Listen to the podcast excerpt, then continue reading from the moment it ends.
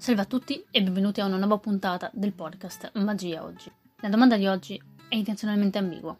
È infatti impossibile decidere di studiare solo le tecniche o solo i giochi o mettere da parte l'uno o l'altro. E qui finisce la puntata. No, ovviamente scherzo, non finisce qui. Ma questa è un'idea che mi è venuta vedendo molti amici. Infatti, essendo un'era tecnologica con i gruppi di WhatsApp, Telegram, Instagram, di tutto, ci scambiamo spesso idee magari anche dei video molto brevi in cui mostriamo qualche tecnica, chiediamo come sia, se sia pulita, se sia naturale. Il problema è che molto spesso ci distacchiamo da quella che è la contestualizzazione di un effetto, la presentazione e tutto quello che compone la parte artistica.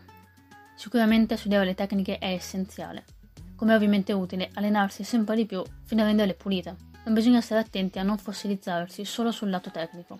Infatti quando andiamo ad esibirci agli spettatori non importa quando siamo bravi, anzi, più siamo bravi tecnicamente, più siamo puliti nel tenere un mazzo di carte in mano o nel maneggiare una moneta, più la lampadina nel loro cervello si accende. Immaginando che appunto siamo abili di mano e quindi tutto quanto sarà ricondotto a quello, non a un'emozione magica. Quindi ciò che siamo arrivati a pensare, io insieme appunto a tutti gli altri folli che fanno questi ragionamenti, è quello di provare ad allenarsi contestualizzando fin da subito i giochi. È normale che le presentazioni con il tempo cambino, perché cambiamo anche noi con la personalità e cresciamo mentalmente. Per cui alcune presentazioni negli anni cominciano a starci strette e bisogna cambiarle. Ma si farebbe veramente un passo in meno. Dovremmo fare una cosa molto più semplice, ovvero utilizzare un gioco, provarlo, provarlo con una presentazione che ci piaccia, lavorare sulla presentazione e poi affinare la tecnica. Questo non vuol dire andare dagli spettatori facendo un gioco tecnicamente sporco, bisogna sempre avere un equilibrio. Ma se fate magia con le monete, per esempio, che sono molto tecniche, e ne ho parlato ultimamente, ecco, potreste fare delle tecniche incredibili, molto pulite, molto visuali e anche molto da video. Ma se poi farete queste tecniche anche in pubblico, senza dare una reale motivazione a quello che state facendo, gli spettatori non si stupiranno. Il motivo per il quale la magia con le monete ha pochi effetti è perché noi ne rendiamo tali. Non sono pochi, non sono poche le tecniche, ma è scarsa la nostra fantasia di presentarle, di contestualizzare i giochi che facciamo. Quindi piuttosto che allenarvi ore e ore allo specchio per fare una tecnica in modo sempre più pulito e poi anche sempre più naturale, cercate invece di capire quando fareste un'azione con il timing giusto, capendo anche come direzionare l'attenzione. Infatti quando vi esibirete non avrete uno specchio davanti, non avrete un muro, avrete delle persone che hanno delle emozioni e dovete assolutamente imparare a guidarle, affinché loro possano gustarsi al meglio il gioco e affinché voi possiate avere anche soddisfazione nel farlo, senza avere quell'ansia di fare la tecnica pulita, di tenere le mani chiuse, aperte ed essere tesi. C'è una grande differenza tra pulizia e naturalezza. Una tecnica può essere molto pulita, ma anche molto innaturale, o può essere molto naturale e poco pulita. Ripeto, ci vuole sempre equilibrio, ma è molto meglio risultare naturali e magari un po' più sporchi rispetto ad essere super tecnici con le mani tese, lo sguardo fisso, facendo una tecnica che verrebbe molto più apprezzata da dei maghi piuttosto che dagli spettatori comuni. Infatti, con i social e tutta la tecnologia che abbiamo intorno, molto spesso l'idea di magia viene un po' a mancare. Ci stupiamo per il lato tecnico, ci stupiamo per la bravura di qualcuno, considerando poi le inquadrature, quello che si vede e quello che non si vede, ma nella realtà non avete dei confini oltre i quali andare con le mani per nascondere gli oggetti. Non potete farlo. Avete il vostro corpo, il corpo degli spettatori e lo spazio che vi circonda. E a nessuno spettatore interesserà se farete una tecnica pulita perché nemmeno dovranno saperlo. Che senso ha mettersi a studiare per ore e ore, giorni, anni una tecnica che poi nemmeno si dovrà vedere? Non fraintendetemi, sono ovviamente e volutamente provocatoria. È giustissimo allenarsi sulle tecniche e nessuno vi dirà che sono totalmente inutili. È sicuramente meglio saper fare una cosa che non saperla fare, questo sì ma nella scelta di tempo, e vi accorgerete che magari andando avanti non avrete più tutto il tempo di stare ore e ore davanti allo specchio a fare una tecnica, vi converrà studiare sulla presentazione di un gioco, sul contestualizzarlo, sullo studiare le emozioni da suscitare e come gestirle. Anche perché una tecnica, per quanto pulita, per quanto strabiliante, anche se spettacolarizzata, dura pochi attimi, mentre un gioco è una sequenza di azioni, è un insieme di emozioni, è una narrazione ed è una storia che dobbiamo raccontare agli spettatori e sicuramente coinvolge molto di più. Ripeto, siete liberissimi di studiare tutte le tecniche, qualsiasi tecnica vi intrighi e possa esservi utile. Ci sono anche delle tecniche che solitamente studiamo e che non usiamo mai in pubblico, perché è più un modo per essere sicuri personalmente. Dire ok, so fare una cosa talmente complicata che magari fare questo gioco risulterà più semplice, quindi ti senti più tranquillo e fa benissimo. Ma provate magari a chiedere, piuttosto che un'opinione su una tecnica, ai vostri amici, ai vostri colleghi, un pensiero sulla presentazione del vostro gioco, sulla vostra espressività, sull'emozione che suscita. Perché, ripeto e lo ripeterò sempre, la magia è questo, emozione, non tecnica, non bravura, non pulizia, emozione. E l'emozione non può essere legata al semplice wow perché qualcuno si stupisce della vostra abilità. Deve esserci qualcosa di più profondo. Per cui non vi dico di togliere totalmente un lato, di non allenare quella tecnica, ma semplicemente di alternarle.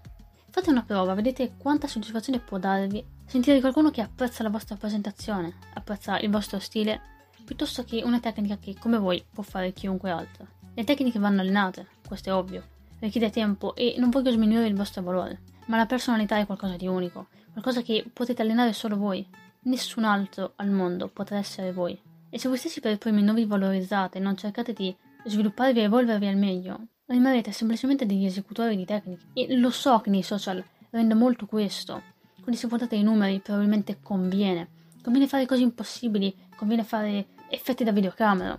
Ma nella vita reale, tutte quelle cose risultano molto più complicate, quasi infattibili. Dipende da qual è il vostro obiettivo. Potete anche fare l'uno e l'altro, vedere cosa vi piace di più, cosa vi è più utile. Ma imparate a distinguere bene la tecnica e ciò che appare tramite uno schermo rispetto a quello che avviene davvero nella vita reale. Questo è il motivo per il quale molti effetti venduti negli ultimi anni dai Magic Store sono effetti da video. Il problema è che molti ancora non riescono a capire la differenza e anzi ci si punta molto, talmente tanto che i trailer sono ingannevoli. E quindi si spendono un sacco di soldi per degli effetti presentati in modo incredibile, stupefacenti, e poi una volta che arrivano ci accorgiamo che sono cose imbarazzanti che non potremo mai fare dal vivo. Flap grossi come case, fili invisibili che sono tutt'altro che invisibili, i marchi ingegni praticamente da ingegneria nucleare. Il mercato segue anche la nostra richiesta, quindi se cercate effetti super visuali, sappiate che molti saranno fatti così, pochi saranno fattibili in pubblico. Se studiate tecniche tecniche molto visuali, darete un messaggio a tutti quelli che vi guardano. Ok, siete bravissimi, ma la magia non può essere legata solo a questo. Quindi sì, anche questa puntata farà parte delle riflessioni scomode e molto antipatiche. Ma in realtà è proprio questo, non ho pretesa di insegnarvi nulla. È una mia riflessione che in realtà ho visto in molte situazioni. Anche io per prima mi sono riservata a mandare dei video, chiedere qualche consiglio tecnico sul come rendere più naturale un movimento che non aveva contesto. Una retention, come fai a rendere naturale se non hai un contesto alla storia. Cosa devi fare? Che timing hai? Cosa stai raccontando? Cosa deve capire il pubblico? Se non avete chiaro questo, rischierete di passare ore ed ore ad allenarvi in tecniche che poi vi toccherà cambiare perché non andranno bene con la presentazione che avete utilizzato. O ancora peggio, vi ritroverete a creare delle presentazioni cucite sopra delle tecniche, impuntandovi solo sull'idea di doverle usare perché appunto ci avete speso un sacco di tempo, avendo però un gioco molto fiacco, con presentazioni inconsistenti o che non vi appartengono. Quindi fate molta attenzione quando create una routine, quando montate una routine, a scegliere sì i movimenti giusti, renderli naturali, puliti, ma contestualizzateli. Curate molto di più la presentazione e poi tutto il resto verrà da sé. Ripeto, non vi dico di curare solo la presentazione e fare tecniche sporche, assolutamente no perché sono utilissime e danno un sacco di soddisfazione, ma cercate di capire bene quello che state facendo e il perché. Molto spesso veniamo spinti dalle altre persone, dai nostri amici, che effettivamente copiano e ricopiano quello che fanno gli altri perché sembra funzionare, ma la soddisfazione effimera che avrete da un vostro amico che vi dice wow incredibile non ho capito la tecnica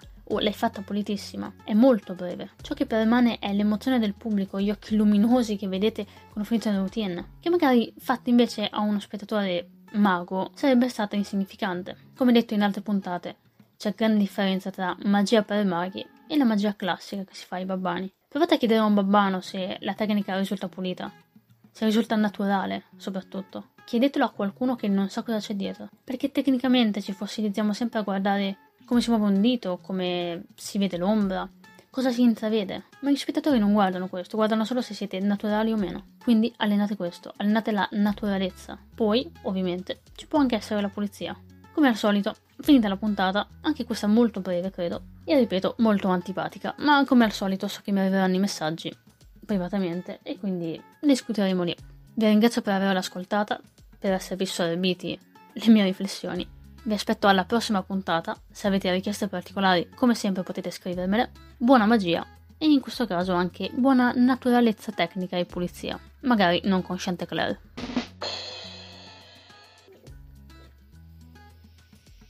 Se siete ancora qui, evidentemente non avete capito. La puntata è finita, andatevene. Davvero, potete andare e continuate ad allenare il pass e la retention di Chen. Ma fatelo in modo naturale.